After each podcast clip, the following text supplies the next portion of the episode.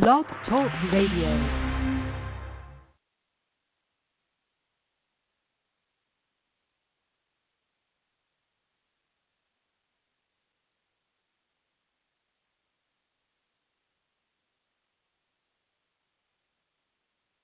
Hey, good afternoon, everybody.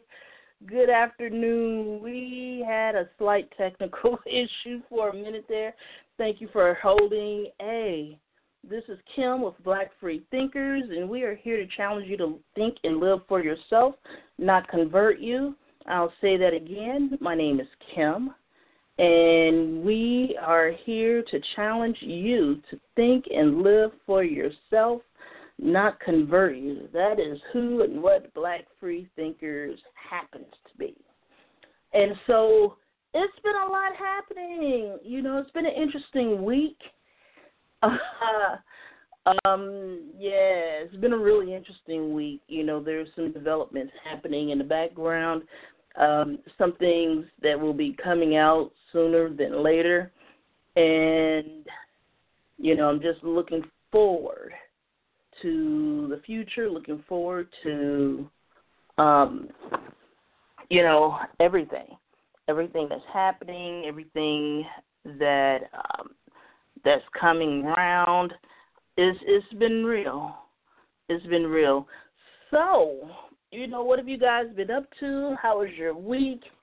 You know, I'm glad to be back. It's, like I said, it's been interesting. You know, one of the things that I've talked about lately is how you know we've I've had a number of tragedies over the past couple of years, you know, but especially this year.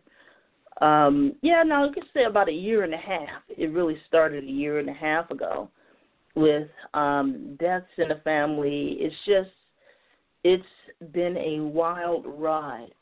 And so, you know, had another issue that took place um, a few days ago. And it's like, you know, what I will say is that I come from a very strong family because, you know, this shit is overwhelming at times. And especially when you have absolutely no control over that particular situation. And um it's just it's it's been real. So yeah, it's been a lot going on. I've been gone for a while. It's a bunch of stuff that I want to talk about and um, catch up on. Sitting there trying to break away from the news cycle. I've been doing much better about this um, in the past month, but it's so much happening. And one of the things that I've warned people about that I got sucked into for a minute was all of these news shows and how they are now being marketed as um, entertainment, you know, as opposed to being the dang on news. So, you know, no one station is the right station, but anything is better than Fox. So keep that in mind, um, you know, as you move forward. But a lot of stuff that I want to go over today, that I want to talk about. Um, you know, I do need to send out the tweet in the Facebook update about the show being broadcast right now. So anyway, like I was telling you guys before, I have some projects coming up next year. End of January, beginning of February, is going to be one project coming up, and then another one. not sure if it's going to be the end of May or the end of June, but I'm I'm striving for the end of May. You know, bringing that up and getting everything prepared for that. You know, this will be courtesy of half a dozen bitches productions. Because I'm sure I've been called at least half a dozen bitches in many, many, many, many, many conversations. So um, it's interesting. So that's where that name comes from. Half a dozen bitches productions. So um, it's, it's going to be interesting. So there's a few things that I want to get into. And hold on a second here. I just hate when I do this because sometimes my mouth and my brain is much faster than the computer when it shouldn't be that way. But let's see here. We can start with this here. Um, told you about what's happening there, but people of color beyond faith donated, um, you know, a shitload of toys for the Ronnieman Christmas toy drive. And for those that are interested, we have a community center opening next year. And the name of it is Ronnieman and Marcy Gerald Safe Haven Center. And I just call it Safe Haven Center. It's going to be located 5407 South Halsted and in the city, of Chicago, Illinois. And it's going to be great. So what we did, people of color beyond faith, you know, people send us money for different things, and you all know I don't like taking the money. You know, I do not like taking money. And so what I do is I turn around and I take that money and I give it away. And even if I have, if someone calls me out, you know, uh, and and asks me to do a talk, I don't take the money for those talks. But what I do, is because you will pay me, what what I do is take that money and have them donate it to charities and organizations of my choice. And because you have some low down people, you know, they have to put the checks in my hand while I'm there. I'll give it to them. You know, because you got some folks out here that are on some straight up bullshit. But anyway, what I do is I take that money and I give it away. And so I had gotten a donation earlier this year, and I was trying to get it to one organization, but we kept missing each other, and I was I was away a lot this year, um, dealing with issues, and basically, you know, we kept missing each other.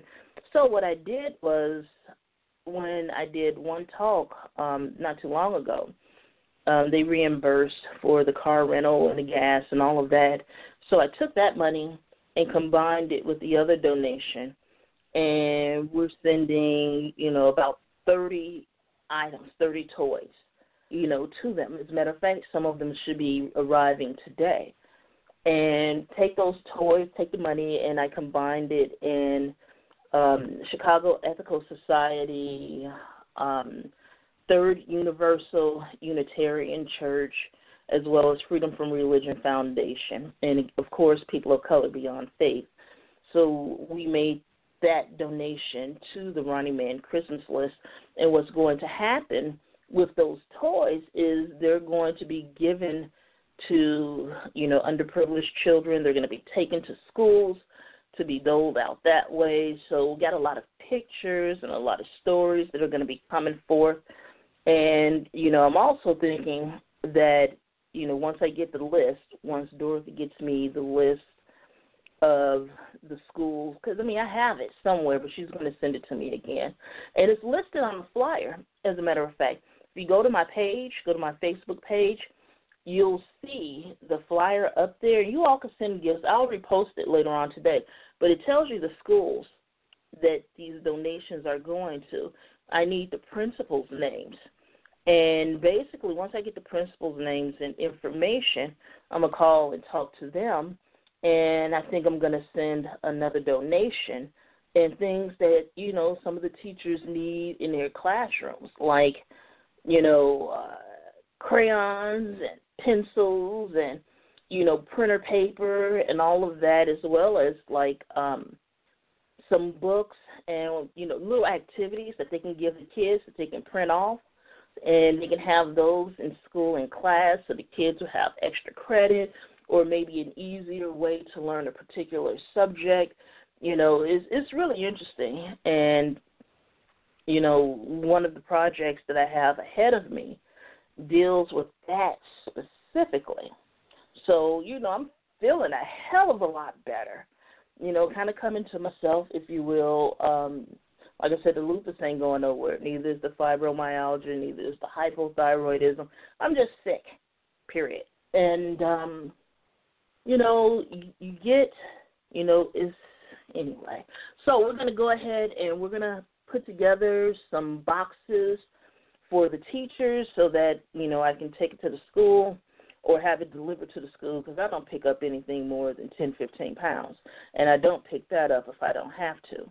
but um, put together some care packages for the teachers or the principals for the kids so that they'll have paper. You know, I'd rather give it to the teachers than the principals, but you know that's something that Dorothy and, and all of us will have to discuss. You know what to do and how to do this. But um, also going back to the Safe Haven Center, there's an upper part of the center, and Dorothy wants to use that part above to house homeless women and families.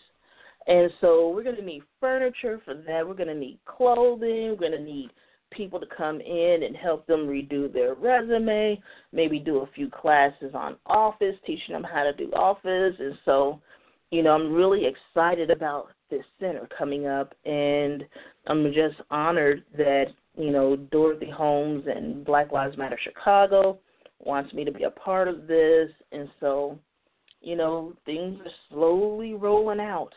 And so is going to be great. You know, going to be helping people with their electricity and light bills and gas bills, all of that stuff. Um, the food giveaways, you know, from the Chicago Food Depository, um, it's going to be fantastic. And, you know, this definitely has motivated me in a number of ways. And so more information will be coming out about that um, next next spring. We will be having a conference um, specifically talking about mass incarceration, the school to prison pipelines, um, people transitioning, you know, back into society, you know, talking about things about how in some cases, if you've been out for a while, you can probably get your record expunged um, regaining your right to vote, just a number of things, and also, you know, different ways that if you were convicted of certain crimes, you cannot apply for financial aid and a number of things you are ineligible for. And there are some wonderful programs out there that will help people that fall under those specific parameters. And so when you hear me talking about public policy, these are some of the things that we need to focus on, on restoring people's full rights. There are certain states in this country that once you have finished your probation or your parole, your right to vote, your right to apply for uh, certain jobs and certain things, that's restored. And so that's a global or a national conversation that needs to be had.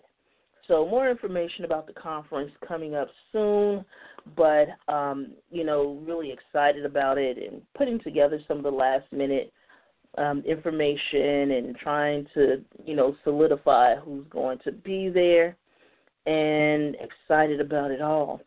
But one of the things that I wanted to talk about today that I found interesting was the Me Too hashtag and the movement and phenomena behind that, right? And that's been absolutely amazing. And about 10 years ago, this was started by a black woman by the name of Tarana Burke.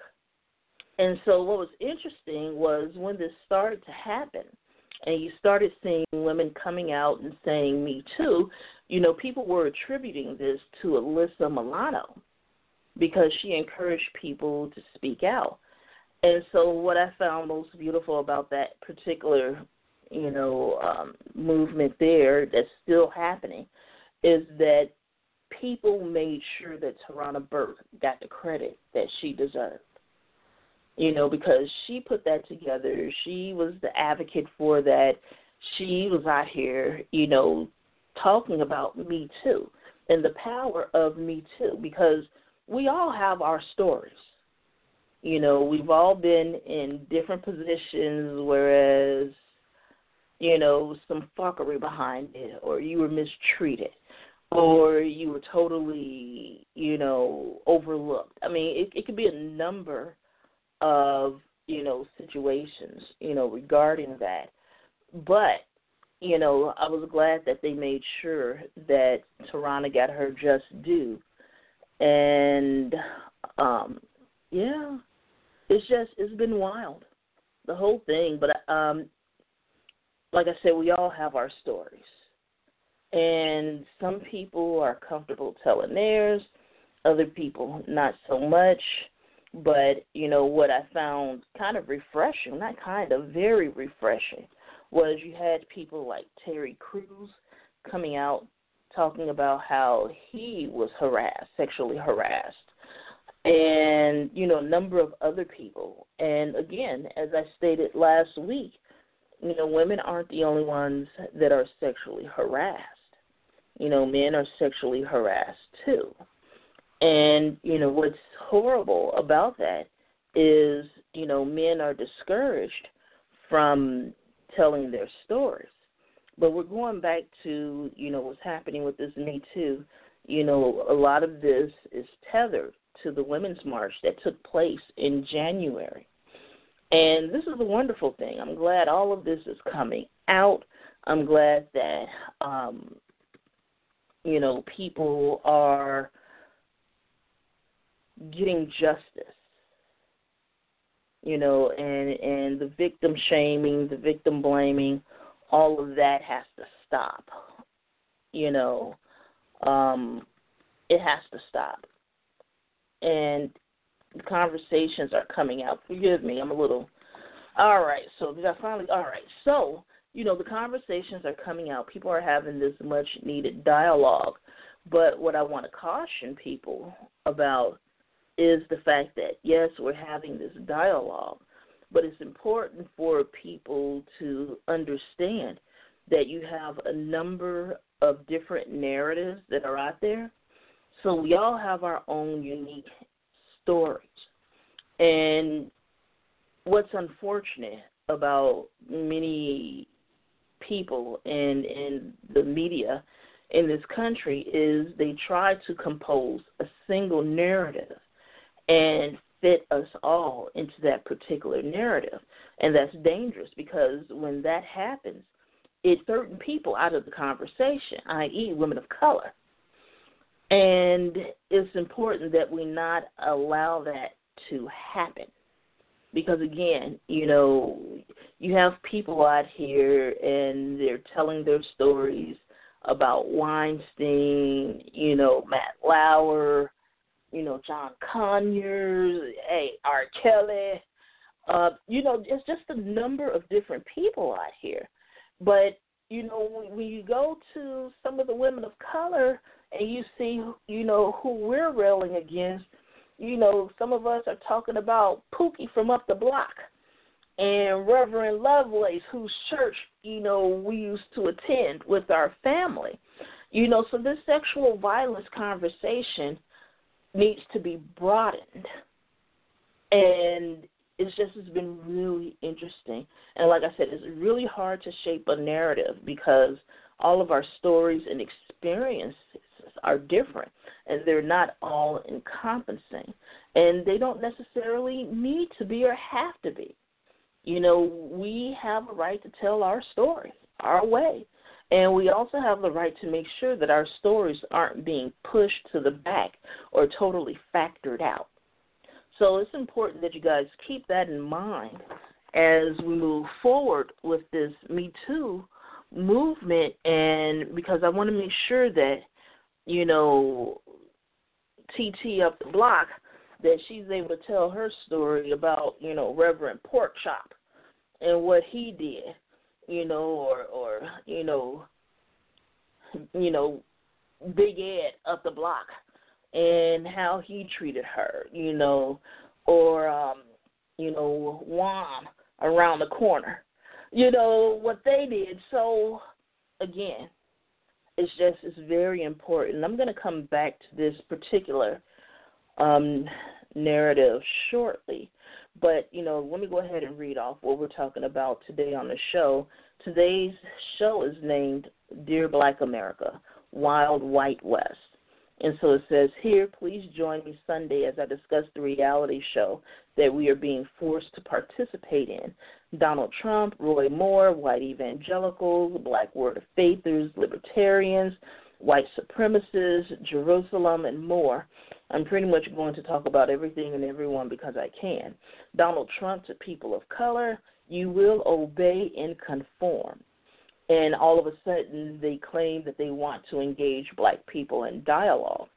And Donald Trump is like Santa Claus for white people and some of their ethnic white counterparts, recognizing Jerusalem as the capital of Israel is having very real consequences. This was done deliberately for a number of reasons. Life is about to get really interesting. And so, you know, there are a number of things that I definitely want to talk about. But for those that are interested in learning more about Tarana Burke, um, there was an article written in the Washington Post, and the title of the article is The Woman Behind Me Too Knew the Power of the Phrase When She Created It. And this was written by Abby Ohlheiser. Y'all know I kill these last names. So Abby Ohlheiser, O H L H E I S E R. This is written in the Washington Post. Again, the woman behind Me Too knew the power of the phrase when she created it 10 years ago. So go and take a look. And, you know, when you hear her story and and how it began and and you know you're going to be moved you're going to definitely be moved by this. So you go on out there and give her her just due. And I know Time Magazine um, just released an issue talking about the silence breakers. And this is a wonderful, wonderful thing. So go and check that out. You know, I think that you'll be pleasantly surprised by that. So, you know, I'm going to go to something a little bit different you know, this is kind of just off center because somebody, I don't know I re- if it was this week or last week, more than likely it was this week, it turns into a big ass blur after a while. So they wanted to talk about Meghan Markle and this Prince Harry thing. And I'm to tell you the same thing I told them. I'm not to talk about it because I don't care. The end. So, moving on. you know, it's interesting about what's happening with the Trump administration right now.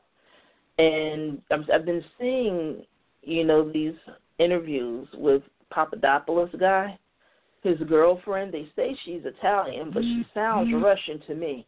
But you know, what the hell do I know? You know, trying to figure this shit out. But from my understanding, you know, again, from my understanding, there are going to be three more indictments, at least three more indictments before Christmas. So my picks for this are Jared, Hope Hicks, and Stephen Miller.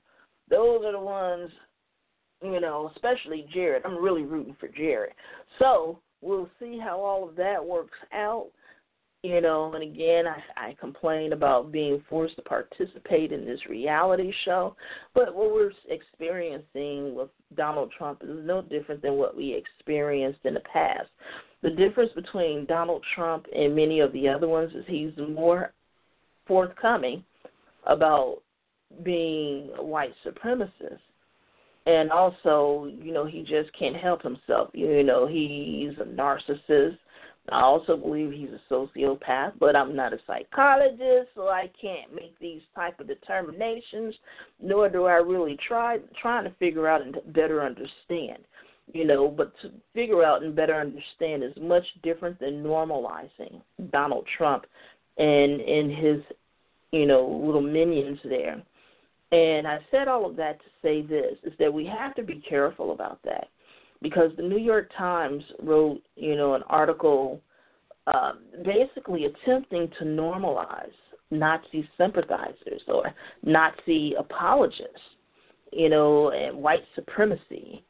And so, you know, there's been a lot of calls to boycott, you know, New York Times. And as a matter of fact, there's a boycott out now telling people to basically boycott Sirius Radio you have a number of people getting ready or threatening or have pulled their shows off of Sirius Radio because Steve Bannon is returning to the Breitbart show. And you know, I agree with some of the commentators that I, you know, saw earlier. I think it would be a mistake to pull out because what they said is true. AM radio, a lot of people protested AM radio when Rush Limbaugh and a number of these other people came on board. And what happened was they gained control of AM radio. And that is how the narrative really started to change into this, you know, neoconservatism. And in country areas, rural areas, all they have is AM radio. So this is all that they hear. And this is one of the reasons why they vote against their own issues. So I think it would be a big mistake to pull out and just concede the airways to, to these people and, and, and their particular ideology. I think it's a big mistake. And so we'll see how, you know, all of this pans out. But, you know, with that in mind, you know, we got to look at this situation. We have to be real about it. You know, I'm really hard on, you know, progressives and liberals and moderate white Democrats. And there are reasons for it. You know, you have everybody, you know, a lot of people out here upset about Roy Moore in Alabama, right? And you have every reason to be upset about that. I think the whole thing is sickening. However, the Democrats didn't send people out there to help Doug Jones until a few days ago. So, you know, three, four, five days before the election, then you send someone out there. And this is the same thing you did with Hillary Clinton. You did not invest money in the black community. You invested, you know, quite a bit in the Latino community or Latinx community, but not the black community, and that's one of the reasons why voter turnout in the black community was much lower than you had anticipated. See, you all were still trying to ride, you know, trying to ride on the coattails of Barack Obama and and the historic turnout for him. And there was a lot that you did not learn then, and apparently you still don't understand. So you're going to continue making these same mistakes, continue getting the same results, and and then stand there asking why. And we've told you why, but you don't care because you feel like you know what's best for us. And even though we've been studied all the way down to our toenails, you know, again, to your own detriment. So you know, you probably need to think twice. And the truth of the matter is, some of the more seasoned people you have there, you need to keep them around. But some of these other folks, you know, they need to go on and find other things to do or go relax in Shady Pines. You need some young people in your ranks. Otherwise, you're going to be like a dog chasing its own tail while the rest of us are sitting there watching and laughing, but then turn around and question ourselves like, why are we watching this? You know, why are we laughing at this? You know, what are we going to get out of that particular situation by watching and laughing? You know, because see, this hurts communities of color disproportionately. So we do not have that privilege to just sit back and watch shit happen. You know, especially when you have someone like Sessions running the, the Department of Justice. And, you know, the things that are happening there, you know, all of the achievements that were won and fought over during the, you know, Holder, you know, Obama era, you know, a lot of those are being rolled back. They're being, you know, torn up.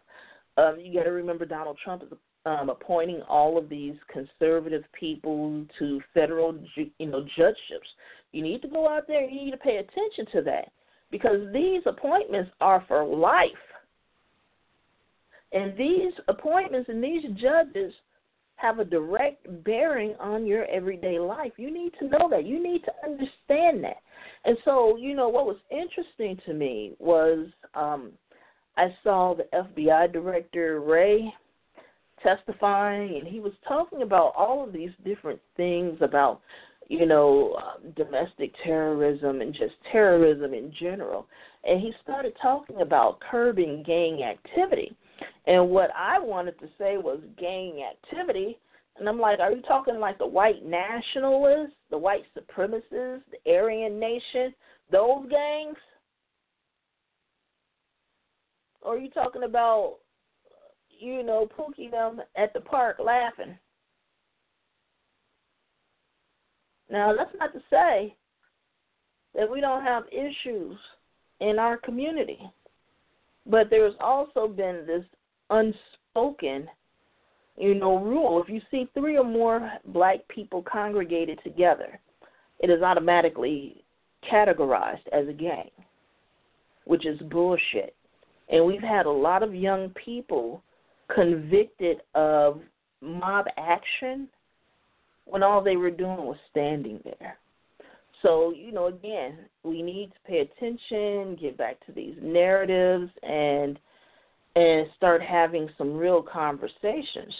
Um, for those of you that are out there, you know, you have this resistance movement, which is wonderful. You know, I've done nothing but support them, even though I've criticized some of the people that are claiming to lead the resistance movement because they're only doing this to capitalize off of the people and especially capitalize off the work and words of black women. So if you're interested in writing to your, you know, politicians, what you can do is text the word resist, R E S I S T. You can text it to 50409. Again, 50409. 50409. Put in the word resist and it will text you back asking for your name and it will ask you for your address. You got P.O. Box, put that in there. And what happens is you can text them and have them write letters to your politicians and and tell them how you feel. For those of you out here that's worried about net neutrality, and you should be, get involved. Get involved you know, do some searching. Again, I always encourage you guys to go and look and see these things for yourselves. You know, don't necessarily go on everything that I say. I'd rather have you question what I say and go out and verify it for yourself. Trust but verify. And so you want to see some other stuff that's for, that's for shits and giggles go and, and look up these white lives white lives matter rallies being planned all around the country. You know they've they've kind of pulled back a little bit you know because they're in the background and they're regrouping. But it ain't over. You know and that was one of the issues that i know Raina and i specified on the show. Are concerned with how you know, Donald Trump was emboldening and empowering these white supremacists. But not only Donald Trump, you know, one of the things I am going to talk about today is the libertarian, the libertarian to alt right pipeline. And that's actually a name of an article that's out there, and I'm going to talk a little bit about it, but it's a very real reality. So the libertarian to alt right pipeline has been happening, and this is one of the reasons why we were throwing up all of these stop signs and caution flags and everything about certain communities because they were nurturing and cultivating this type of climate.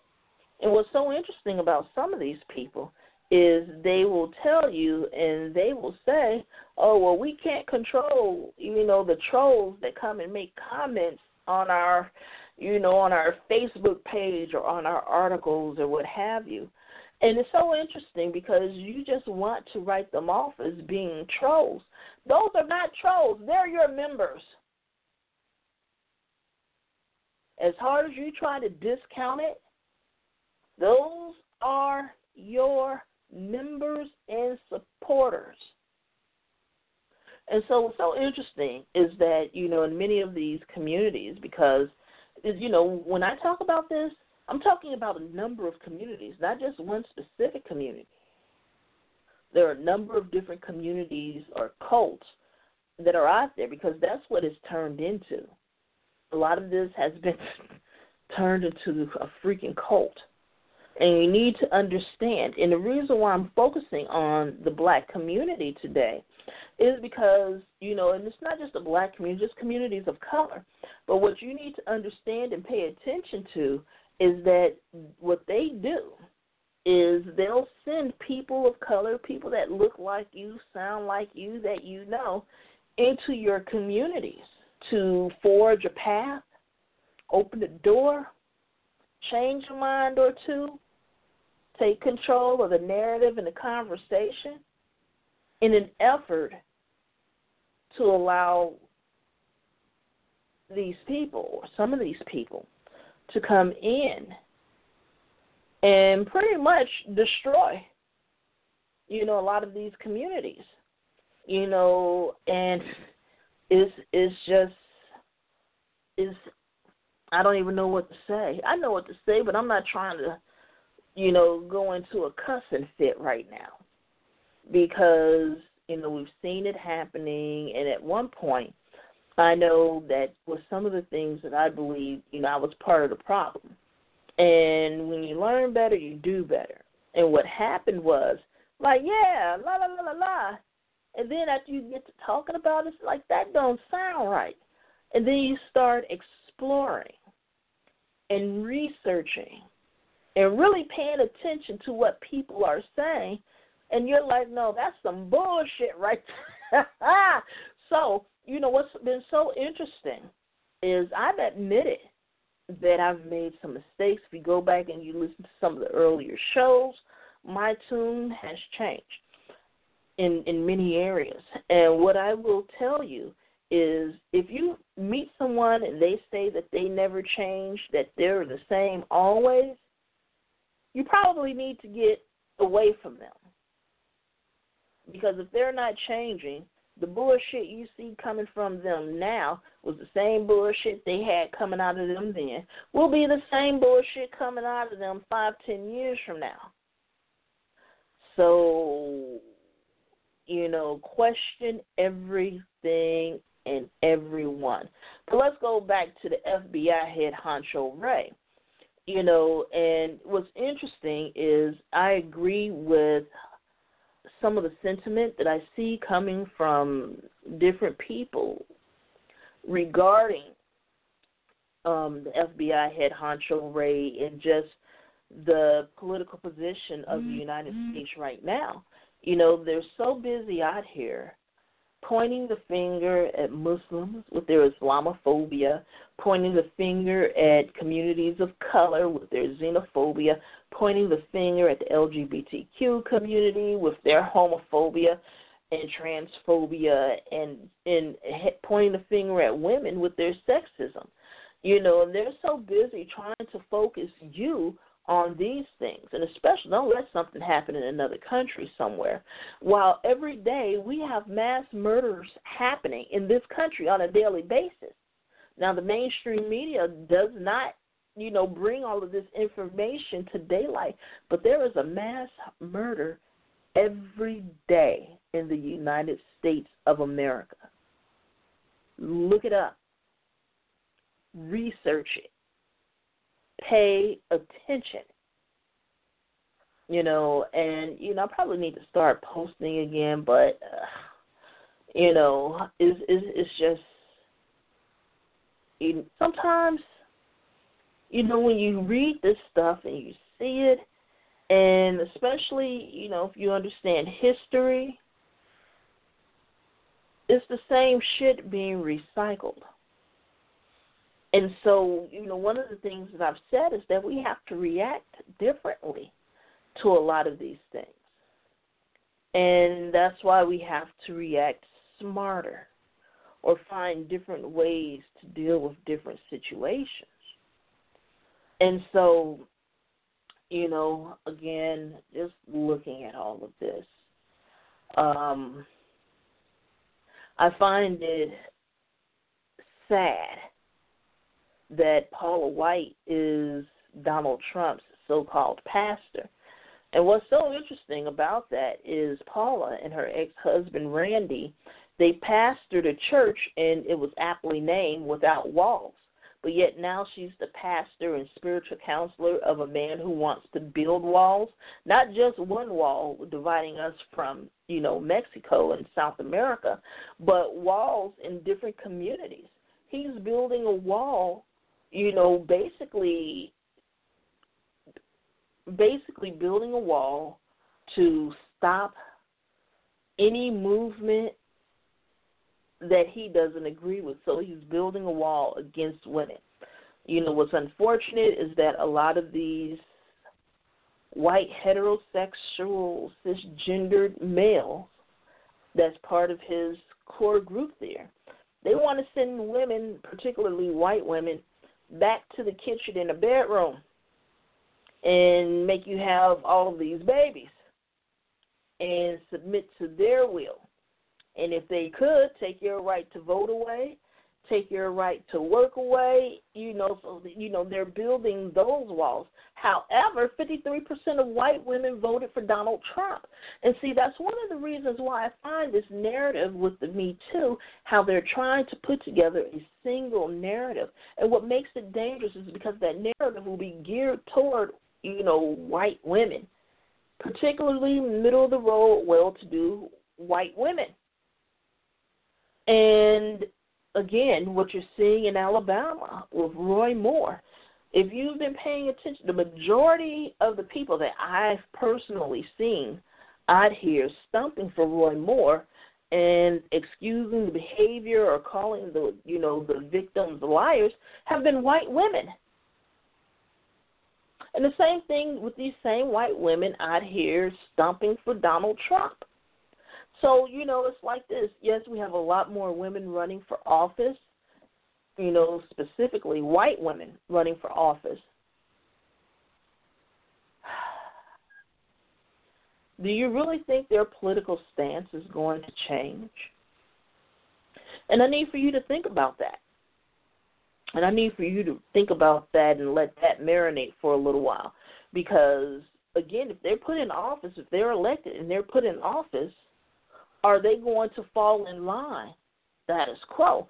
So when I say status quo, I'm not necessarily just talking about the Republicans and the Republican platform. You need to understand that the Democrats allow a lot of these things to transpire. They allow it to happen. They help to create the laws and the bills that are in place that strengthen institutional and systemic racism. You know, people don't want to talk about that. And that's one of the reasons why you you know you heard people like Martin Luther King, Malcolm X, and a number of other you know Black and Latinx and Asian and Indigenous you know, leaders talking about liberal and progressive and moderate whites. They are just as culpable. And so, you know, one of the arguments that I've heard, you know, now I wake up every day angry and resentful as hell because Donald Trump is in office. And so one of the criticisms, you know, that I've received and that I've seen, you know, thrown at other people is the fact that we did not support Hillary Clinton. And, you know, you have some people out here saying Hillary and Donald Trump were the same, blah, blah, blah, all of that. I've stated before and I'll state it again. I have more respect for Donald Trump because at least he tells me he don't like me and he don't like my kind. I know exactly where he stands. Whereas you have people like Hillary and Bill Clinton and many others that have truly damaged the black community. You know, go back and read up about the welfare reform. Go back and read up about a number, you know, the three strikes you're out, the contract with America, you know, just a lot of things that have been tied to the Democrats as well as you know, as well as the Republicans, but there were some policies put in place by Bill Clinton, you know, the war on drugs. You know, Ronald Reagan had his war on drugs too. And what's happening now with Sessions and Trump is they're re ramping up that war on drugs and, you know, privatizing prisons. And for what some of you need to understand, I've talked about this, but you need to go look it up. Some of these private prisons are being traded on the stock market. Look it up. You know, they're gambling. They're gambling away, you know, the future of, you know, a lot of young people and older people, but they are incarcerating a lot of young people. And whether you want to believe it or not, young black girls and women are being incarcerated at the same, if not at the same rate, if not more, than black men and boys.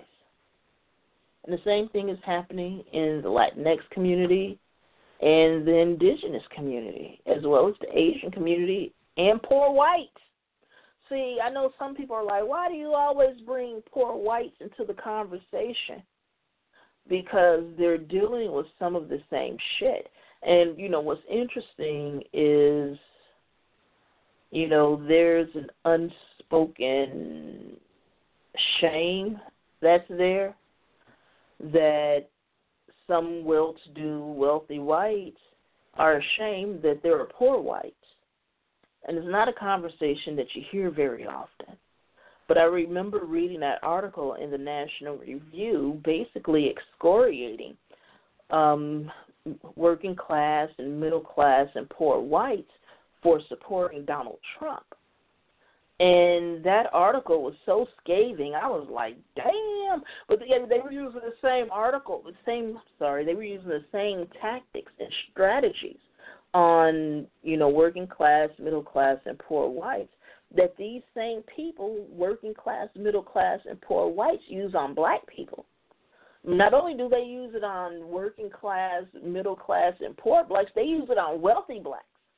You know, which is why I'm still laughing about Donald Trump and people trying to excuse his bullshit and his fights with the NFL and you know other people basically, you know, he is saying to us that we will obey and we will comply, which is what he basically was saying when he went to the Civil Rights Museum. He was saying the same thing when he was picking a Twitter war with um, John Lewis, saying he's all talk, no action, and how his, you know, the community that he represents was dilapidated and poor and in in you know with a high ass unemployment rate, which is not true. You know, and so I just I look at this and I get absolutely perplexed by some of these things. However, you know, going back to you know, getting back to center here, you know, a lot of these moderate, progressive and, you know, liberals out here, you know, they claim that they want to help us. They claim that they're resisting. They they claim that they're not racist. And you know all of these things, they're not sexist, they're not homophobic, all of that. But yet when we want to start pushing enforcing public policy change and and bringing attention to these problems, you know, too many of them are like, no, wait a minute. We we agree with the premise of your argument, but you know the actions that you want to implement, we don't agree with that. So basically, they just want you to sit there and wait for change. And a lot of that is because they do not want to be uncomfortable. They don't want to feel any discomfort. They don't want anything interfering with their white privilege, which many of them claim doesn't exist, but it does. And you know that it does. So, anyway, you know, I just had to touch on that. You know, I was watching the dedication at the Civil Rights Museum in Mississippi, and I don't know what's wrong with me sometimes. But the first thing that I zoomed in on was some white chick that had a tiara on. And so I'm like, who that white woman? Harpo, right? Like, who is that? You know, so maybe that was Miss Mississippi or something, something, something. I don't know. Some privileged white woman whose boyfriend bought her a tiara. I don't know what the hell was going on with that. But I had to share that with y'all because I wasn't going to be right until I talked some shit about the white woman with the tiara.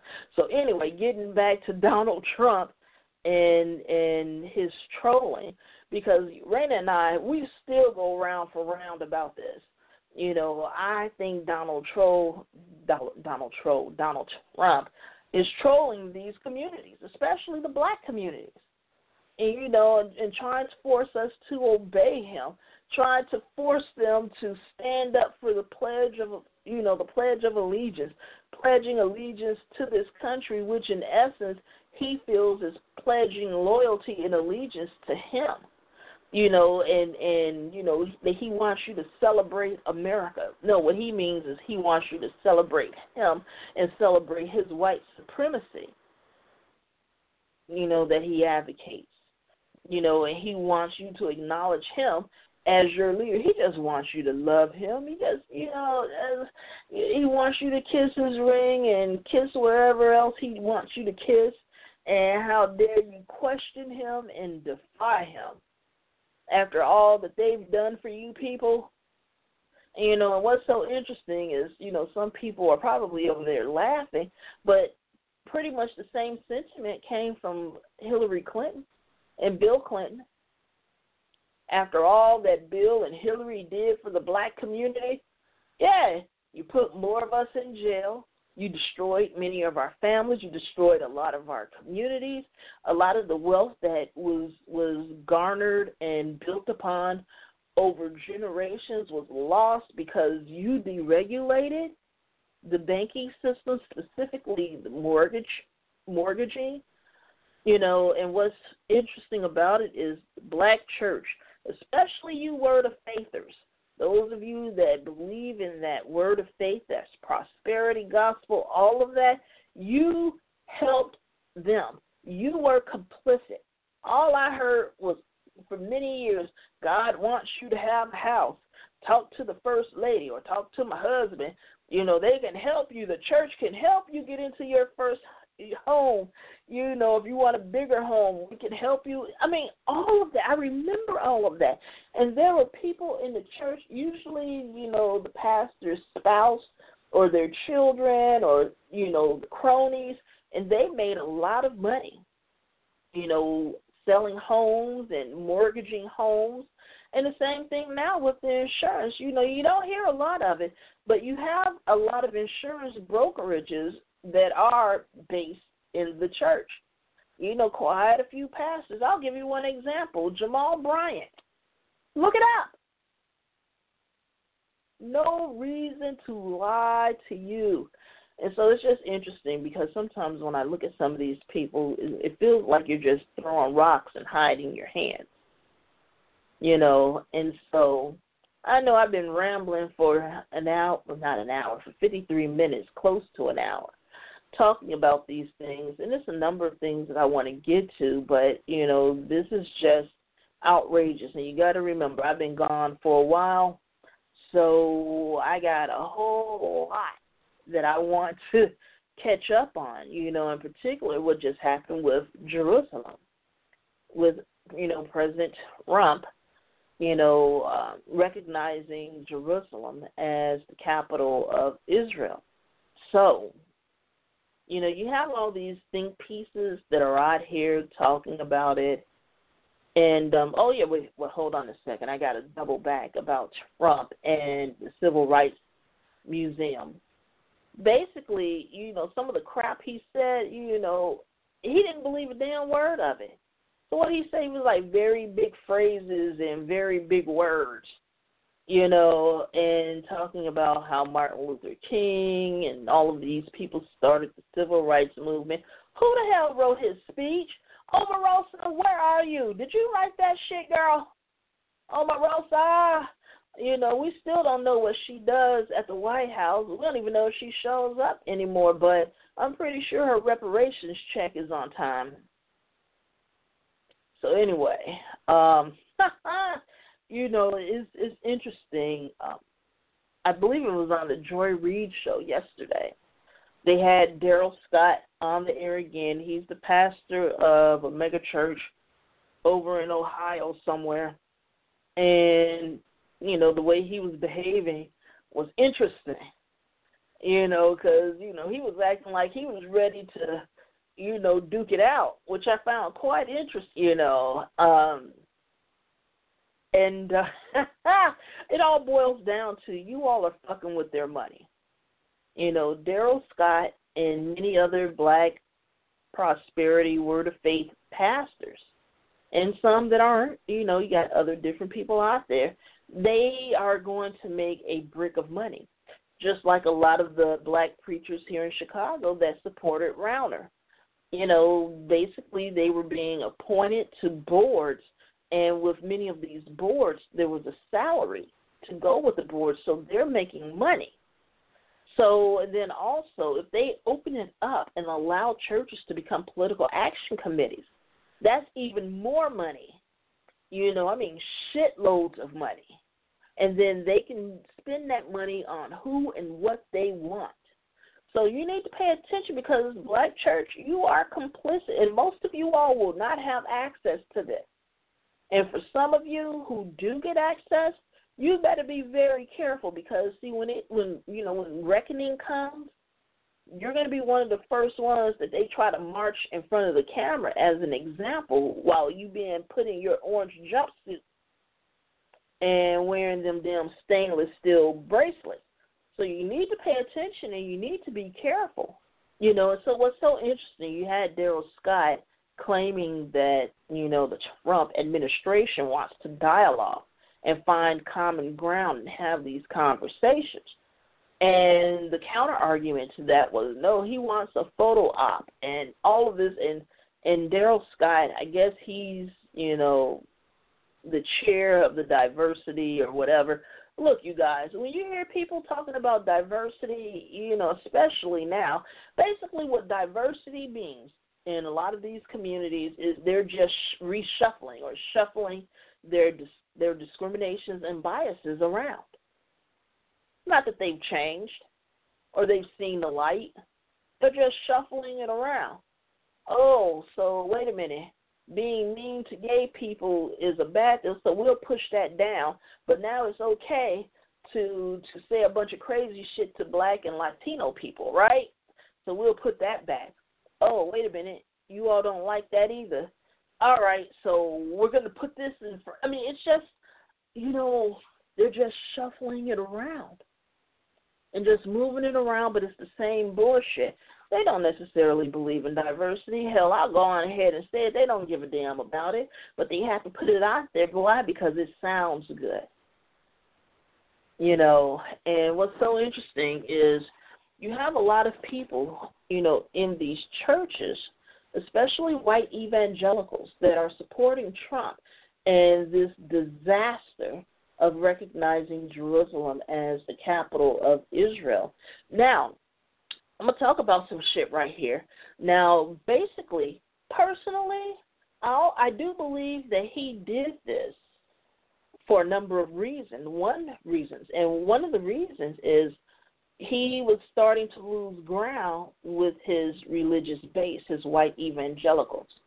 And by doing this, what he's signaling to them is basically some of their biblical beliefs that when, you know, Jerusalem is reestablished as, you know, the capital of Israel, other events will take place which will usher in Armageddon or the rapture, right? And, you know, this is something that many of them wanted, especially if you go and you look up John Hagee. Look up John Hagee and his series. I mean, he did a number of series about this. Same thing with Pat Robertson. And, you know, look up Jerry Falwell. It's a number of them that have been teaching this. And also, you may want to go and look at the Left Behind series with Hal Lindsey and a number of them. They've made a lot of money off of this particular narrative. Okay? So he doesn't want to lose any more of his religious right evangelical white base, right? But I also believe that he's doing this because he knows that this will cause a massive uprising of Muslims around the world. And, you know, I know it probably sounds Machiavellian, but you know, it is what it is. And and what's interesting about Christians, you know, some of these white evangelicals that are fall, following suit about this here is again, you know, it's like unfortunately there are a lot of Christians that have not read their Bible. And so what the Bible says is that when this happens, when the rapture happens and Armageddon comes, there will be a lot of Jewish people who will be killed because they're not messianic Jews, meaning that they have not accepted Jesus as the Messiah. That is what a messianic Jew is, right? A messianic Judaism.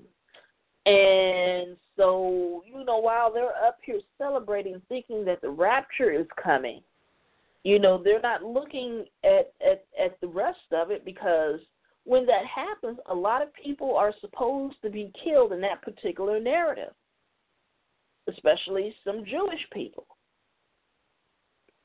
Go read your Bible, and you're being used. And he's pandering to his base. And so, you know, man, I'm looking at this in Black Church, you know, I say you're complicit in a lot of ways because you allow these people to come into the pulpit of your churches. You give them an audience. You send them money. And you don't question a lot of the crap they're putting out there. And what's so interesting is that you have been coddled and trained for so long that many of you don't even realize, you know, what's happening there. And so, you know, it becomes really interesting when I talk to some black people or I'll listen to some podcasts or read some articles, and you'll have a bunch of folks saying, "Well, I'm just not into politics." And so, you know, what's interesting is um, DSA Los Angeles on they tweeted out something, and I'll read it to you, and it says, "You're just not that into politics, but your boss is, your landlord is, your insurance company is." And every day they use their political power to keep your pay low, raise your rent, and deny you coverage. It's time to get into politics. And it's time for black people to stop allowing white people to control our narrative, to control our communities. You know, we have to get out there and we have to affect change. Period. And so, yes, people are going to be inconvenienced. Yes, people are going to be, you know, people are going to lose their jobs. You know, that's going to happen. And, you know, I understand. There are certain things that I do not say and do because, um, you know, truth of the matter is totally ruined my life, my real life you know, not you know some bullshit games happening in the background with different people. But no, I'm talking about life. And so you have to understand that there are very real consequences for these actions. You know, uh, let's say consequences and repercussions. So you have to be careful you have to understand what you're doing, why you're doing what you're doing, what you are willing to give up. And let's just be honest about it. You know, I'm just going to tell some of you out there, you need to be careful.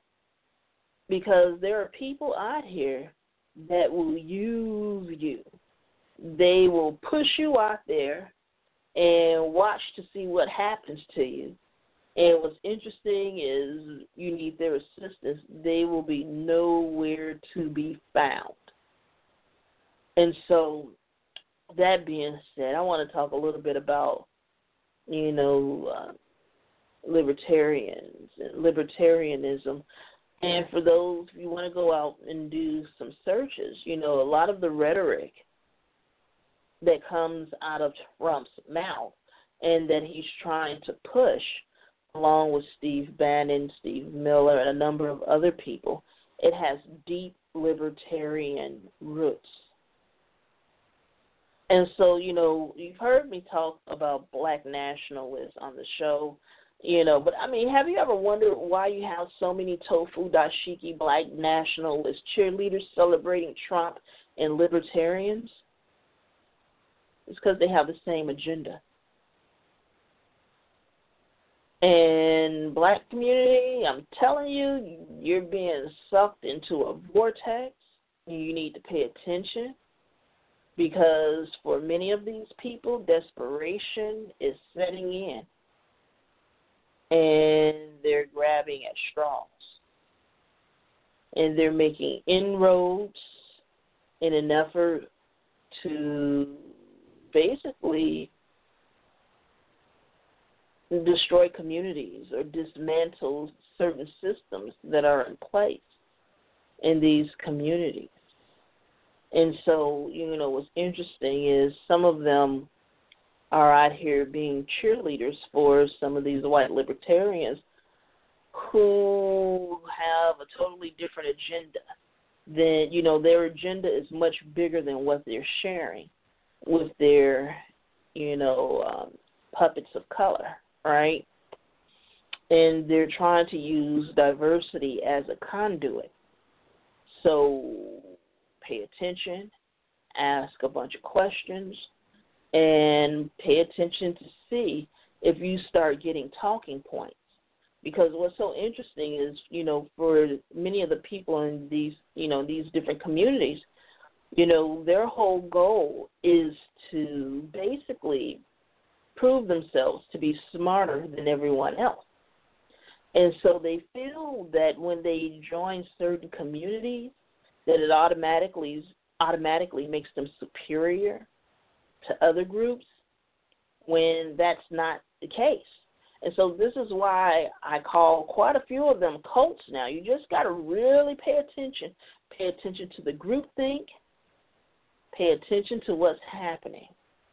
You know, and so this is why, you know, I get really concerned, especially when you have pastors, you know, ministers, community leaders spitting out certain talking points because you know they're they're falling right in line with an agenda that they don't quite fully understand. And I'm not saying that I fully understand it, but we've been sounding the alarm for a while. And what's interesting is some of the shit that's coming out now, we're seeing and we're like, what in the hell? But see, it wouldn't have made a difference because had we told you that this was being planned and this is what they were doing, you wouldn't have believed us any damn way. You didn't believe us about the other shit.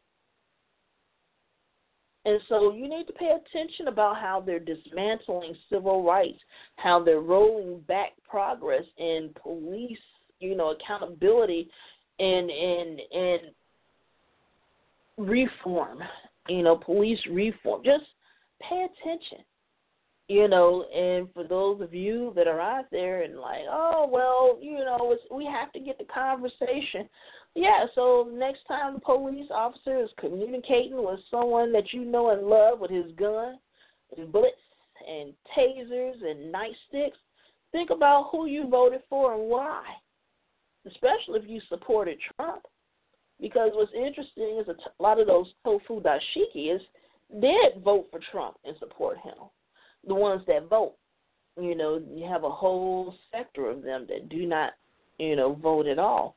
And so, you know, what I'm looking at now is, you know, you have these people and they're supporting rapists and sexual harassers and predators and pederasts, you know, pedophiles and all of that. And there are some parallels. You know, you have people pointing the finger at these politicians and these entertainers and what's happening and what's being pushed out in you know in the media but this this is the same shit that's been happening in our communities and churches all along so again when I say, when I talk about these smaller groups and these little cultures or cults, they're nothing but a mirror image of society at large.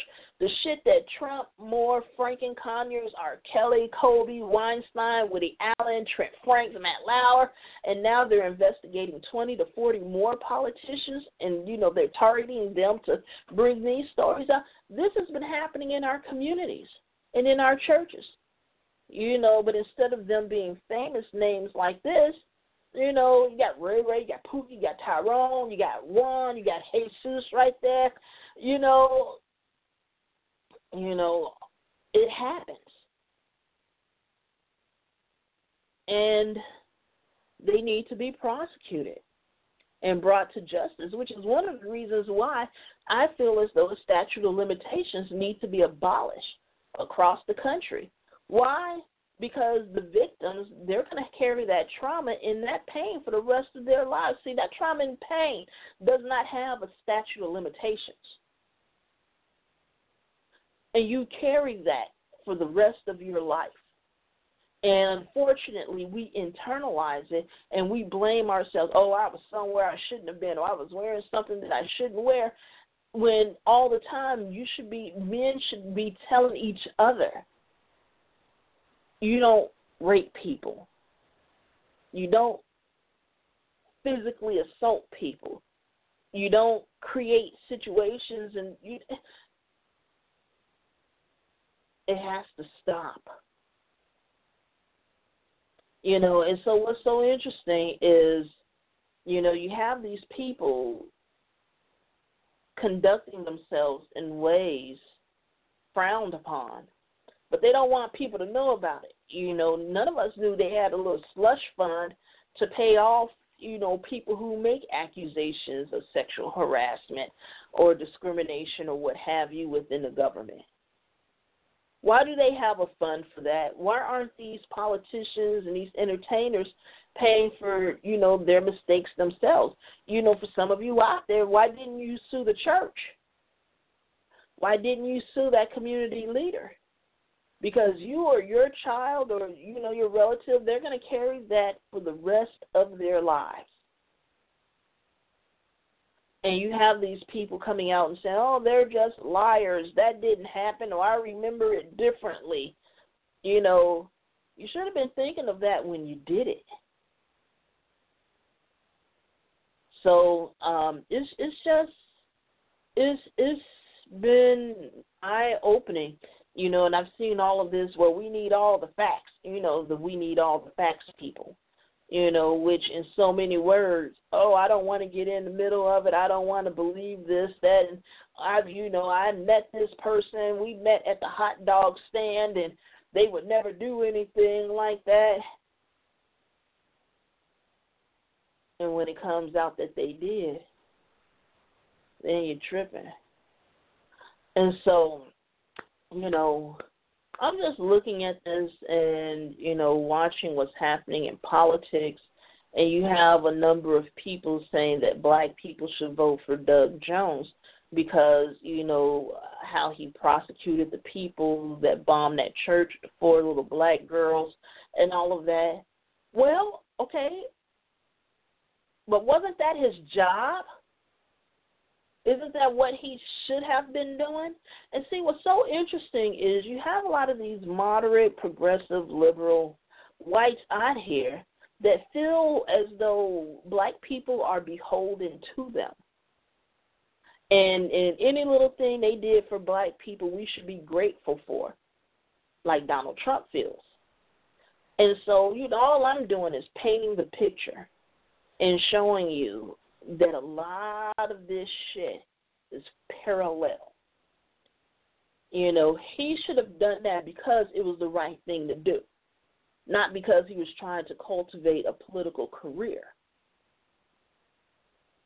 So, you know, you got blacks out here saying that you should vote for Roy Moore because he's following the Word of God.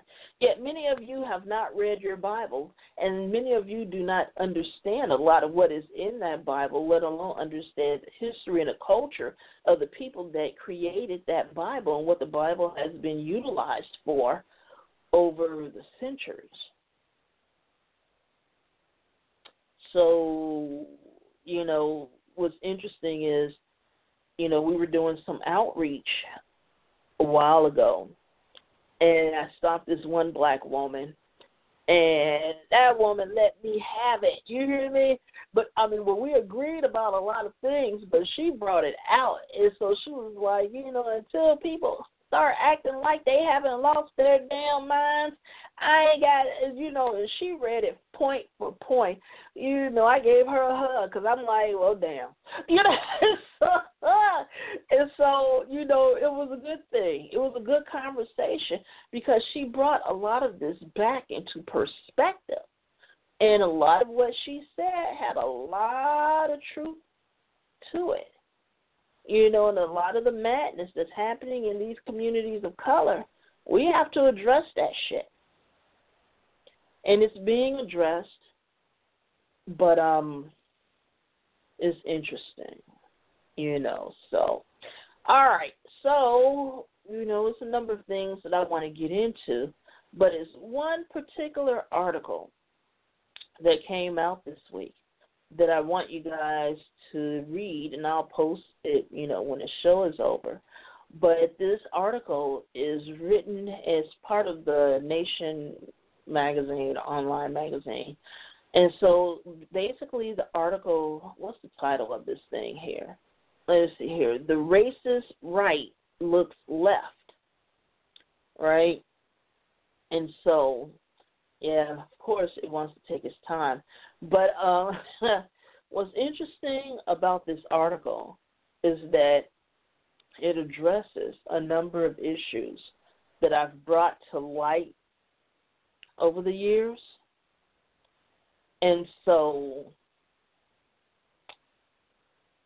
all right, so this article was written by Donna Minkowitz, M I N K O W I T Z again, Donna Minkowitz, and it was released December 8th, so a couple of days ago.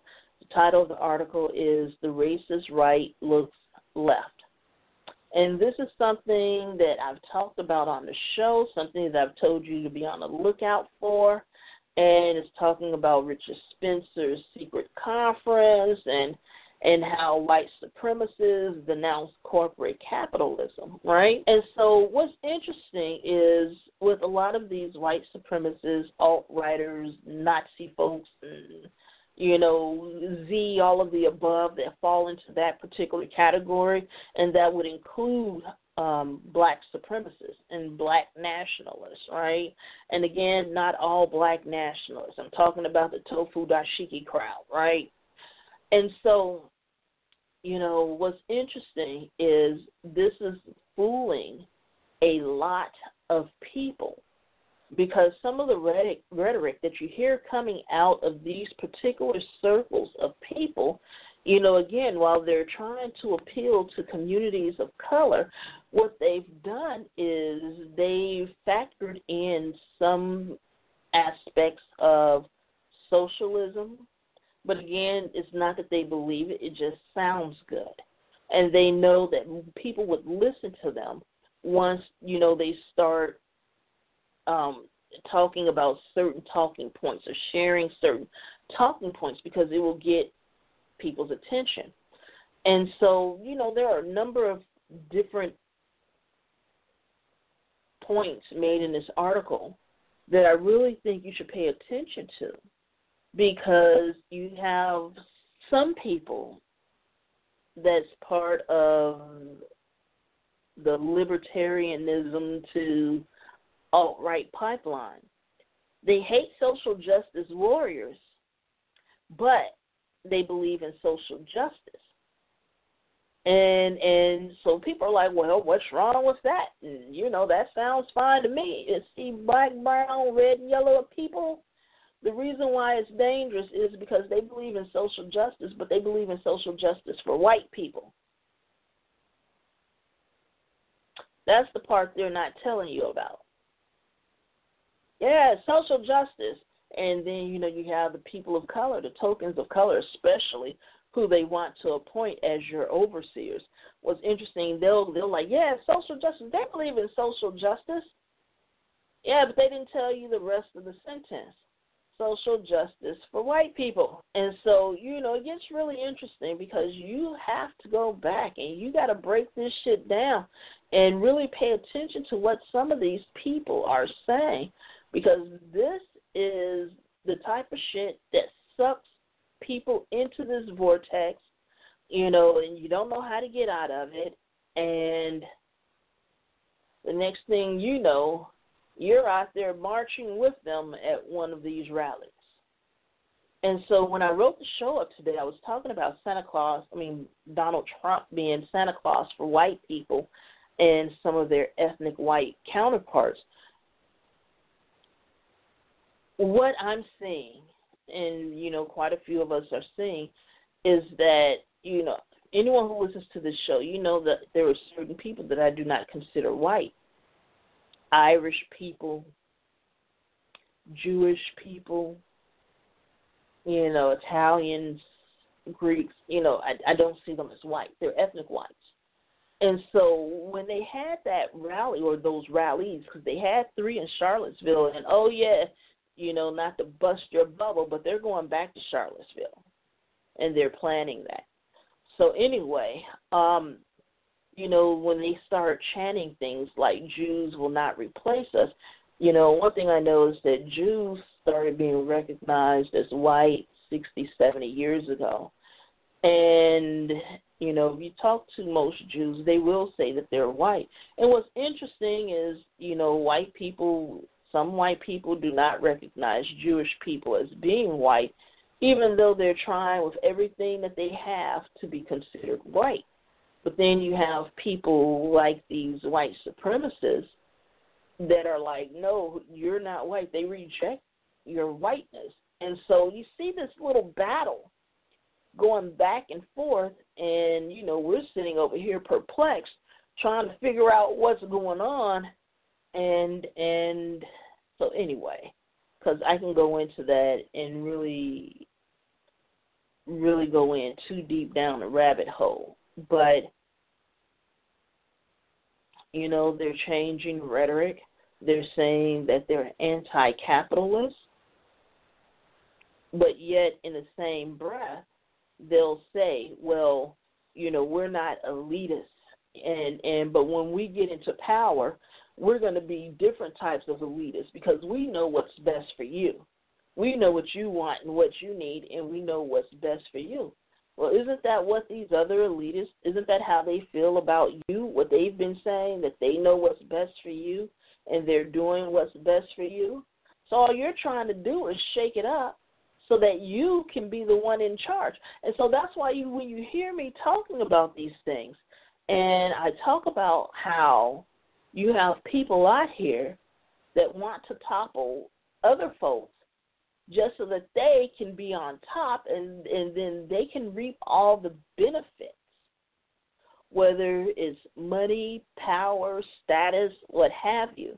And then they dictate to you what they believe is good for you, but they resented it when it was someone else making these decisions for them. And so you got to pay attention to the rhetoric you got to pay attention to the language. You also have to pay attention to what they're not saying. And that's important that you understand what they're not saying to you. Because there's a reason for it. There's a reason why they're not saying certain things. They're leaving part of it off. And you have these people out here saying, oh, well, they're on a mission. But yet they still have not, and they never will fully give you the mission statement or tell you. Because, see, their mission does not include you. But they need your support. They need your money. They need your numbers. And you're being used.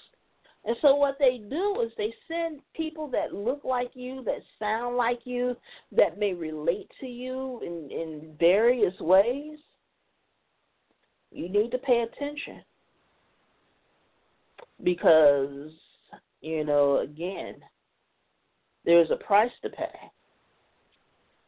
and you know not only do you not know what they're trying to do many of the people that they're sending to you don't know the full agenda as well and will claim that they do. And so what's so interesting, you know, and I really want you guys to read that article. I'm going to post it later. But what's really, really, truly interesting about all of that is that it's becoming normalized, or they're trying to normalize this.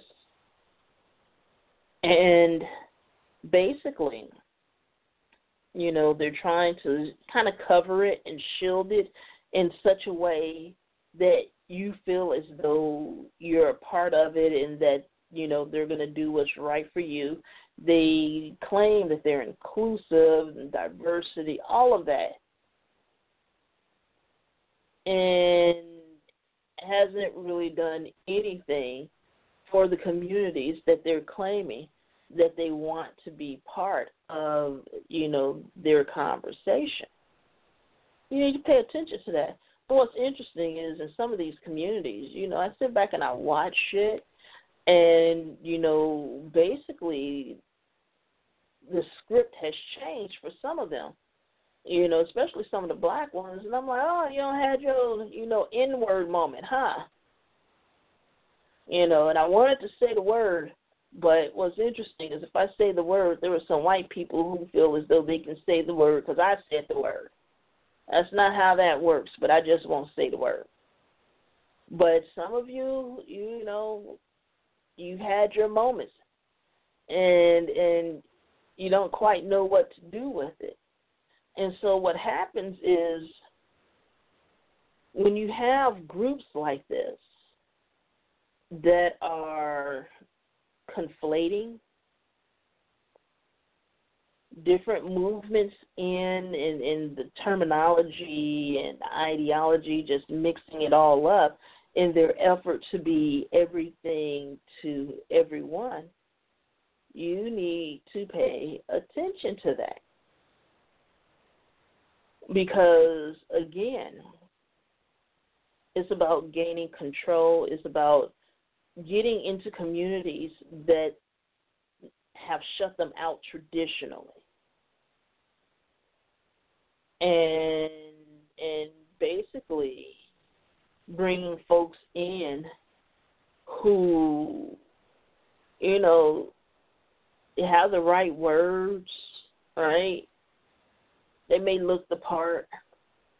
You know, they may embrace something that you personally embrace, and especially if it's something that's been frowned upon in you know the very conservative black community because most people don't realize the black community is very conservative but also you know the black church and all i will say to you is look listen learn question you have people who get angry because you're questioning things. You need to pay attention to that. Something ain't quite right about that.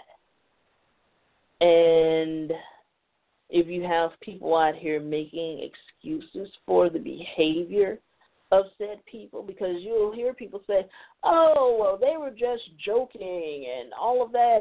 You know, there's some article um, that I read not too long ago and I think it was talking about um, it was talking about Nazis and irony and you know rhetoric and all of that.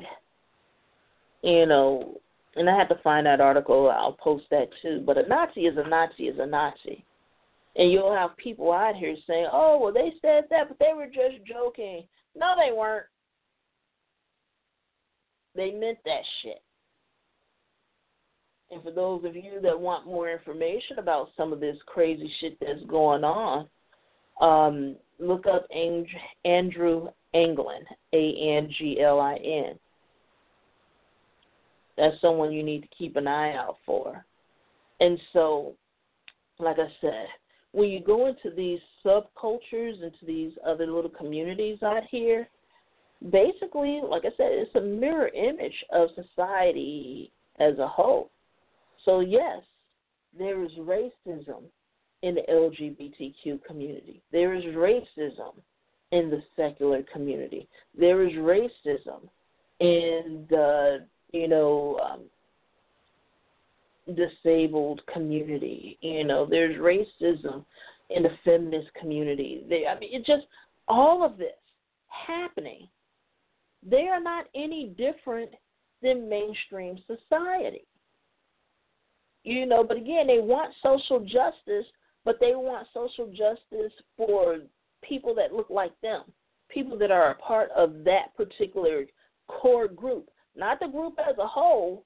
But if they have to use people of color to attain their goals, that is what they will do, which is one of the reasons why excuse me, there were so many issues with the LGBTQ community in California with Prop 8, and they scapegoated the black community. And the same thing with what just happened with Donald Trump being elected. They scapegoated the black community. And the same thing with the Women's March. Oh, or would it you know, which was one of the largest marches, well, no, the largest march ever in this country and it went across the water. They they scapegoated black women, trying to claim that black women were being divisive. When uh, you know, quite a few of us had issues with the way number one how they tried to take, um, you know, the name. It, it's just it was crazy you know, and we've started calling a number of things out. But when we told them we wanted them to address racism, you know, as part of the platform. Then they wanted to call black women divisive because you weren't willing to go along totally with their bullshit. And then, you know, and then you call it out in public, and they don't want that either. You know, even if you don't go along, they want you to remain silent, be quiet. And when you speak up, they claim that you're you're being divisive because you don't approve of, of of what they're saying, even though 53% of them voted for Donald Trump, and I'm talking about the white feminist community in general. You know, and so you got to pay attention. You know, and you got to pay attention because there are always going to be some black, Latino, Latinx, you know, Asian, indigenous, people who are going to follow these folks and they're going to shuck and jive when they tell them to shuck and jive and they're going to apologize for what you know some of these people are out here claiming. And these my dear are called your overseers. And their job is to keep you in line or at least keep you silent. You know and again they're trying to forge a path into these communities, clearing a way for a lot of these racist motherfuckers to come in. But while they're doing that, they're avoiding conversations about race. Or they used to talk about race, but then they were given some type of reward, whether it's power, money, prestige, status, whatever. If you pay attention, their conversation has changed or they've become mysteriously bridled at the tongue. You need to be asking why. You need to be paying attention, pay attention, pay attention. Because you got some folks out here, all they want is a check and some recognition. A check so that they can do whatever it is, whatever the hell they call themselves want to do. And so you need to pay attention. is what they say, all skin folk ain't kin folk. And I usually screw that up. I usually turn it around. But in those of you that are out here that are being silent, is tacit agreement, and you are complicit. And so, you know, it's just so funny because, you know, when I make donations through larger organizations, I have them send it to some of the most radical black organizations and charities I can find. And that's done for a reason because I know they're going to look them up. And if they're open minded, they're going to find out what these people are about, how they were formed, why they were formed, and why they stand on certain issues the way that they do. And so, yeah, you know, for those of you that are out here saying, well, you really have an issue with libertarians, yeah, I do. I've never hidden that. You know, but I've called out, you know, a lot of the bullshit that I've seen. And so when I have black people walking up to me telling me that they're libertarians. And so, you know, I start asking questions. You don't know who Ayn Rand is. You don't know, you know, anything about that and and how Paul Ryan and a number of people, their particular ideology, where it stems from, where it's rooted. And you can't talk you have no idea what you're into. They've made it sound pretty. And that is why you're into this. So, you know, I'm going to put a lot of shit out here that you all need to, you know, read and understand. Understand the link between libertarianism and and Donald Trump. It's important that you understand that and even you know within some of these communities i'm pretty sure you saw many of them saying that they had a problem with barack obama because he would not say radical muslim extremist or or terrorist there's a reason for that and that is where a lot of this rhetoric comes from. So you need to pay attention to that. Do some reading. I'll post an article. Um, you know, it's an article that I'm going to put up, and it's going to talk about how basically this one particular gentleman that kind of funneled his way into the alt right community from libertarianism and atheism, which is just really interesting. And I've talked about this, but I think I'm going to have to really, because I mean, I talk about it here and there, but you know, I would like to do a breakdown, but you know, one of the things that makes me not want to, you know, break things down and that had me thinking about, you know, shutting the show down for a while is you got these folks out here that will come over here and listen, steal the talking points, and act as though, you know, they thought about this shit and that it was theirs. And in some cases, they steal it verbatim, word for word, and then get upset when I say something about it. You know, so like I said, shit is just crazy. It really is. It's nuts. You need to pay attention. You need to have a voice of your own. And like I said, not everybody is going to be able to go out there in the street and protest and go to the rallies for a number of reasons, but there's a role that everybody can play. Even if you're retweeting something, and you may not even be able to do that or post it on your Facebook. Maybe you know some family members, you call them up and they can post whatever the hell they want because they can. Tell them to post it. You know, if you can't post it yourself or just pass the word around. But, you know, the next three years, are going to be quite, you know, daunting. I, I like to use the word interesting, but I think it's going to be more daunting than anything else. And, you know, not to be quoting you know, Harry Potter, but we're definitely living in darker times. And when I say darker times, that's not, you know, what some white folks, when they say dark times, they're talking about black and brown folks. You know, I don't, I don't know if I ever told you the story about how um went to karaoke with some friends. This is way back. This is when I lived in Georgia. And so I don't drink. Period. You know, I don't drink or anything like that. And so the people I, w- I was with, you know, I'm the designated driver all the time. Why? Because I don't drink. And so we went to this karaoke bar in a very, very, very white part of Dunwoody, Sandy Springs area, you know, in Georgia, which is fairly well to do area. And some of the white people were talking to each other and they were talking in what they thought was coded language. But I understood it.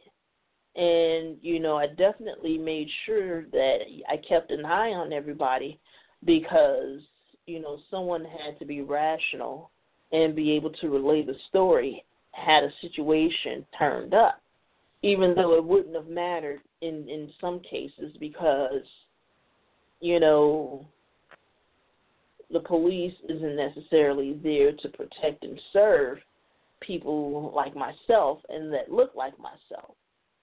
And, you know, over the years, I've experienced a lot of different things from different people in different communities, and I've been disappointed in a lot of different people for a number of different reasons.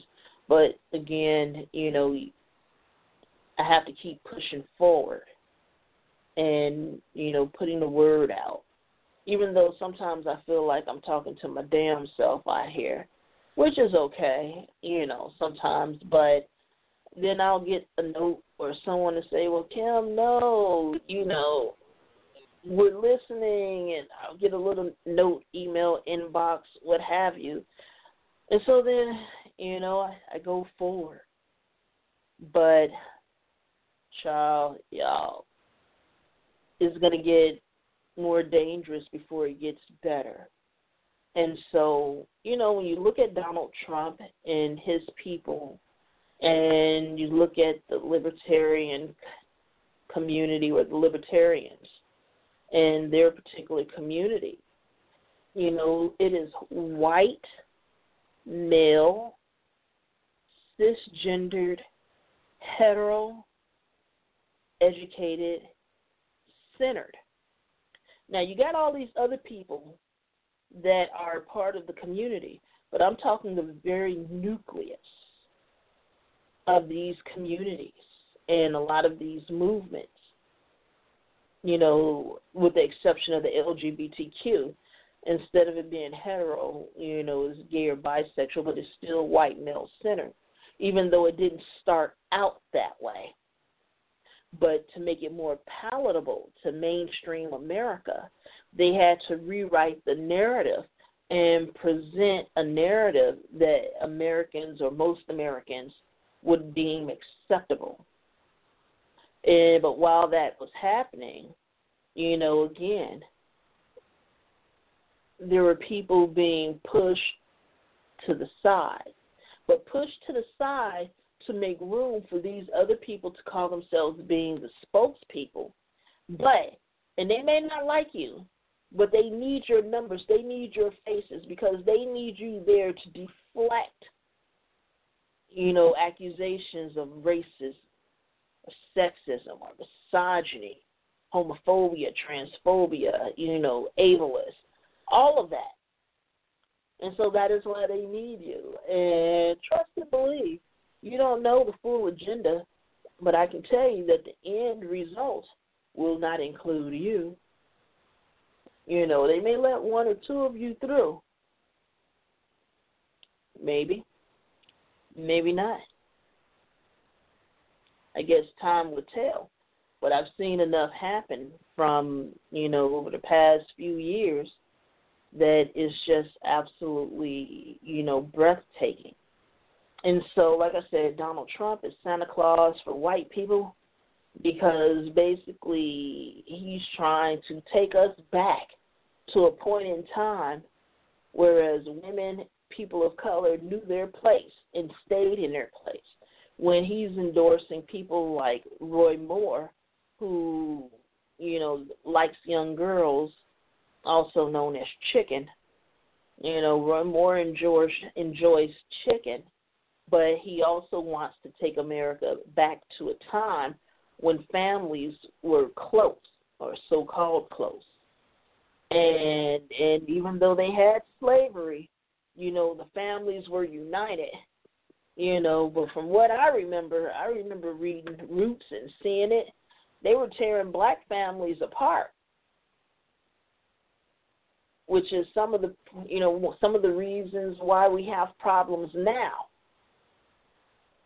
They were being torn apart even back when they finally decided to allow women of color, particularly black women, to receive public aid, whether it's, you know, through money or food stamps or link, you know, and, and all of these things. What happened was these women had to divest themselves of these men. Whether through divorce or leaving them and and you know even if they still had a relationship with the man the caseworkers the social workers would come to your house and they would go in these women's closets to see if they saw men's clothing or anything or if you had too many adult toothbrushes there. I mean there is a history of this in this country and I just super simplified it. It's not quite that simple. You know, but you got people out here saying these things. You know, um what's that guy's name? Steve King. Some of the comments that have come out of his mouth as well as a number of other politicians, you know, that are out here. And, you know, the same thoughts resonate with other people who aren't politicians you know, whether they own a company or they're high up in the company. Hell, they can be the janitor in the mail room, what the hell ever, you know. The person who makes the signs and the pens and pencils, you know, supplies them with it. You know, there are a lot of people that have these same thoughts. And, you know, this this the election of Donald Trump, you know, for some people it was about economics. For other people it was about their racism and how many of them feel that blacks, women, you know, people of color in general have lost our collective minds and don't know our place and don't know how to respect authority, which is, you know, unfortunately, you have some white people out here who think that people of color should submit to their authority, whether you know them or not, or, you know, it doesn't matter I mean, look at what happened to young Mr. Jordan down in Florida. The guy got out his car, decided the music was too loud. You know, they gave him some shade, and he came out shooting, killing folks because they didn't submit to his authority as a white man. A whole bunch of them out here that think this way. I think I told you all the story about I was in a dollar store and how some white man was talking. We were all ignoring him, but I had to get in line because I had to go, and I ended up in line behind him. And so he was like, you know, you know, talking about his family. I don't know who pissed him off and sent him to the dollar store, but you know, he was talking about I'm I'm the dad, I'm the granddad, the great granddad, I'm the oldest, I'm the boss, and they should do whatever I say. Don't you agree? And I said no and he got angry and got in my face. It was acting like he was about to touch me. And you should have seen the clerk. The clerk was nervous. You know, there were black people and a couple of other white people in the store, and they stopped and they looked. And then I, you know, commented and said that I would call the police and sue you for everything you have. So he got his shit and he got out. And so when he got in his car, he was trying to back out and get out of there real fast. He almost slammed into a couple of other cars. You know, you have people like that walking around. There was an incident um somewhere and I had to go walk in and pay my one of my utility bills. I think it was the light bill. And so I walked in, and it was a white guy talking to the white young lady at the counter. And he didn't hear or see me walk in. And what happened was they put that particular payment facility, they had renamed the street to Martin Luther King Drive. And he was like, Can you believe that? It's a shame. You know, Martin Luther King Drive, and, you know, those people have never done anything to, you know, help this country. And the young lady, the clerk, pointed her head at me, and he turned and looked. He was like, "I don't care," and la la la la la, and I was, you know, he was going in. And basically, the conversation between he and I, you know, he was like, "Well, if you don't like it here, you can leave." And I'm like, "No, I think you're the one that should be leaving. Well, you haven't made a contribution to this country." I'm like, "Oh yeah, we have." You know, and and it was just, you know, now mind you, that happened over 20 years ago at the light company. The dollar store thing, when did that happen? That had to have been about five years ago. I don't even know. It maybe it was before then, because I don't even remember if I had the show then or not. You know, but it's even worse now. You know, and um I'm pretty sure some of you all have experienced this close and up front. But the thing is, is that you know you have some people out here that have been emboldened and they've been empowered, and basically, is it's only going to get worse. Especially when you have people like Trump and Sessions calling some of these people good, fine people, wrong on both sides. And what's interesting is in situations like that where we don't have all the facts, we don't know both sides, but you know, someone light a firecracker in, you know, a white European country, you know, make it Great Britain or Germany or whatever, and the person even remotely seems like they're Muslim, then all of a sudden he's condemning them. He's not waiting to hear both sides on that. And that's one of the reasons why I believe he did what he did. We're, you know, recognizing Jerusalem as the capital for the Israelis because he wants an uprising. He wants to justify a lot of the Islamophobia, especially over in other countries in Europe, because he's been doing everything he can to tear down people like Angela Merkel, you know, and, and, and a number of people over there, because basically he wants those other countries to submit themselves to him too. He wants a lot of these other leaders to submit themselves to him too and he only respects people like Putin and Erdogan and and, and you know these dictators. And you know Duterte, which I found really interesting, sang a love song to the guy. And you know I was like, wow, you know. so it's been interesting, but Black America, be careful. Question everything and everybody and you're going to have people bringing a lot of this rhetoric to you, and it sounds good, and it looks good. It's like it's like an onion, and you have to start peeling away at the layers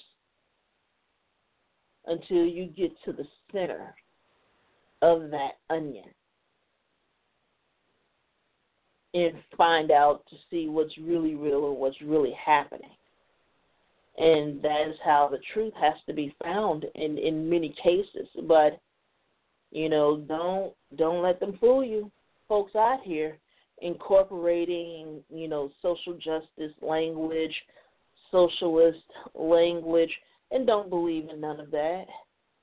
And what's so interesting is in this country, they believe in socialism for you know businesses and corporations, but they believe in capitalism for the rest of us, and socialism also for rich rich white folks.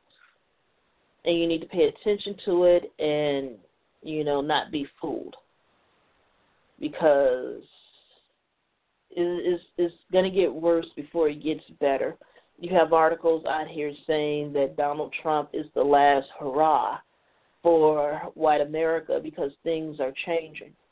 And there is a lot of truth to that. You know, I'll be the first one to say there is a lot of truth to that.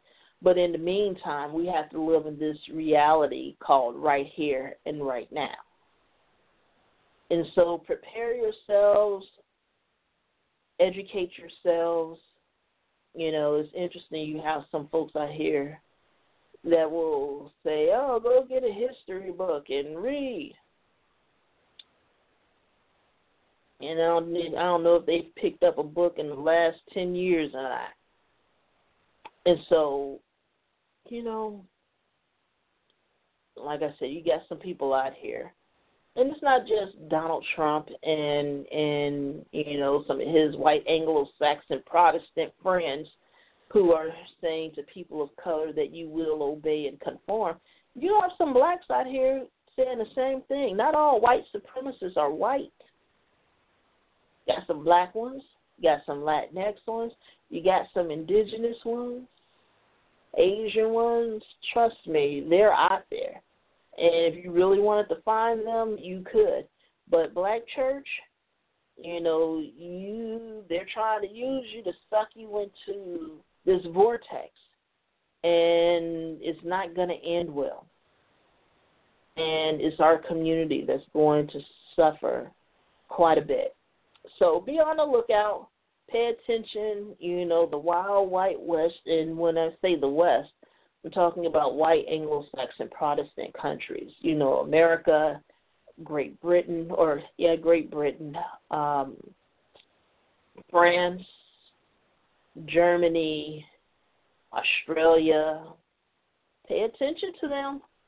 You know, and I think I'm missing a couple of them. I just can't think straight right now. But the white Anglo-Saxon Protestants, but you have some of these ethnic whites that have joined, you know, some of these movements like Polish and Irish and all of that. And what's interesting, I've even seen some, you know, Latinx and Hispanic. There's a difference between a Hispanic and a Latinx person, and a mestizo, and a Chicano you know, and it's important that you understand the differences here.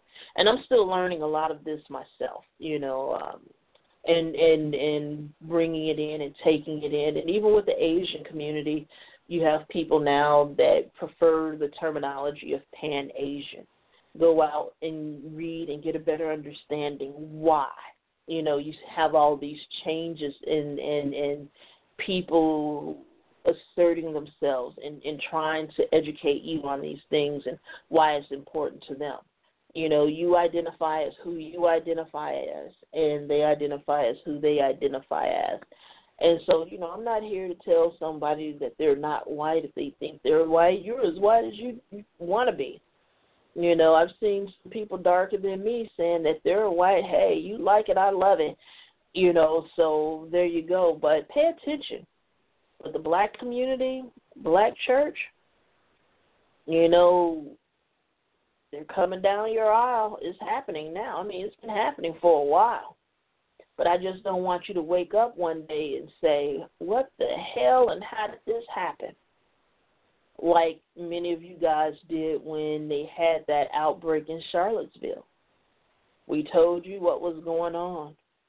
You need to open your eyes and pay attention because a lot of this is happening in public and they're putting it in your face. And the best way to keep something secret is to put it in plain sight. So, you know, it's very important that you know and you understand who you're dealing with and what they're going to get from the situation. Because with many of these people, like I said, self serving opportunists that are trying to enrich themselves or, you know, gain more power, status, what have you. Pay attention because they're going to reel you in. And when you think you need them most or you do need them most, they're not going to be anywhere to be found. And what's interesting is you know, a few of them used to be the main ones talking about the other folks. But now things have changed. Anyway, you all have a good Sunday afternoon. Talk to you next week. Take care, thinkers, and we are here to challenge you to think and live for yourself, not convert you. Take care, everybody. Good night.